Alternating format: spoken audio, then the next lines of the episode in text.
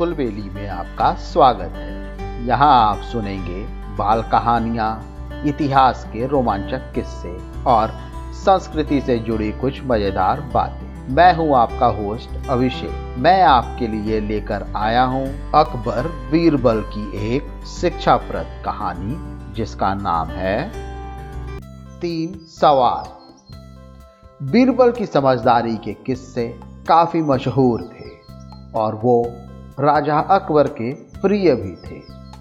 इसलिए अक्सर लोग उनसे ईर्ष्या करते थे। एक बार राजा अकबर के दरबार के कुछ लोगों ने बीरबल से जलकर उन्हें चुनौती दी और कहा कि अगर बीरबल हमारे तीन सवालों के जवाब दे देंगे तो हम मान लेंगे कि बीरबल बहुत होशियार हैं। दरबारियों ने आगे कहा कि, लेकिन अगर बीरबल इन सवालों के जवाब नहीं दे पाए तो उन्हें अपने पद से इस्तीफा देना होगा। बीरबल ने यह चुनौती स्वीकार कर ली और तीनों सवाल पूछने को कहा। वो तीनों सवाल इस प्रकार थे। पहला सवाल, आकाश में कितने तारे हैं?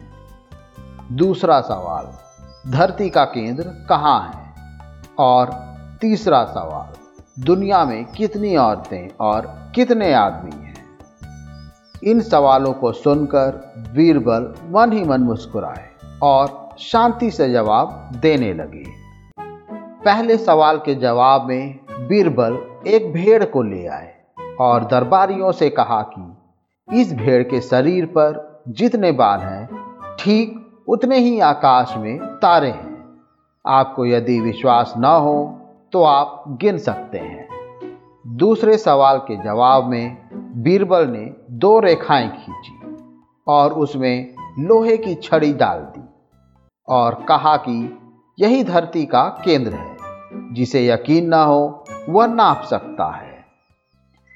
और तीसरे सवाल के जवाब में बीरबल ने कहा कि यह सवाल थोड़ा मुश्किल है, क्योंकि मेरे कुछ दरबारी मित्रों के बारे में कहना मुश्किल है कि वह औरत है या आदमी। अगर उनको मार दिया जाए तो इसका जवाब दिया जा सकता है। बीरबल के जवाब सुनकर राजा बहुत खुश हुए और उन्हें चुनौती देने वाले भी समझ गए कि बीरबल के आगे किसी की खिचड़ी नहीं पकने वाली, क्योंकि उनकी बुद्धिमता का कोई तोड़ नहीं है।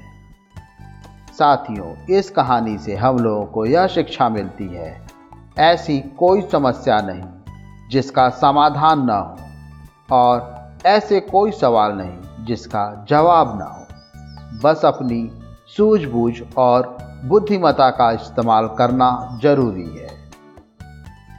मुझे उम्मीद है आपको ये कहानी पसंद आई होगी। ऐसी ही और कहानी सुनने के लिए हमारे चैनल को लाइक और सब्सक्राइब करें। इस कहानी को ज़्यादा से ज़्यादा शेयर करें। जल्द ही मिलते हैं एक और नई कहानी या किस्से के साथ। तब तक के लिए धन्यवाद।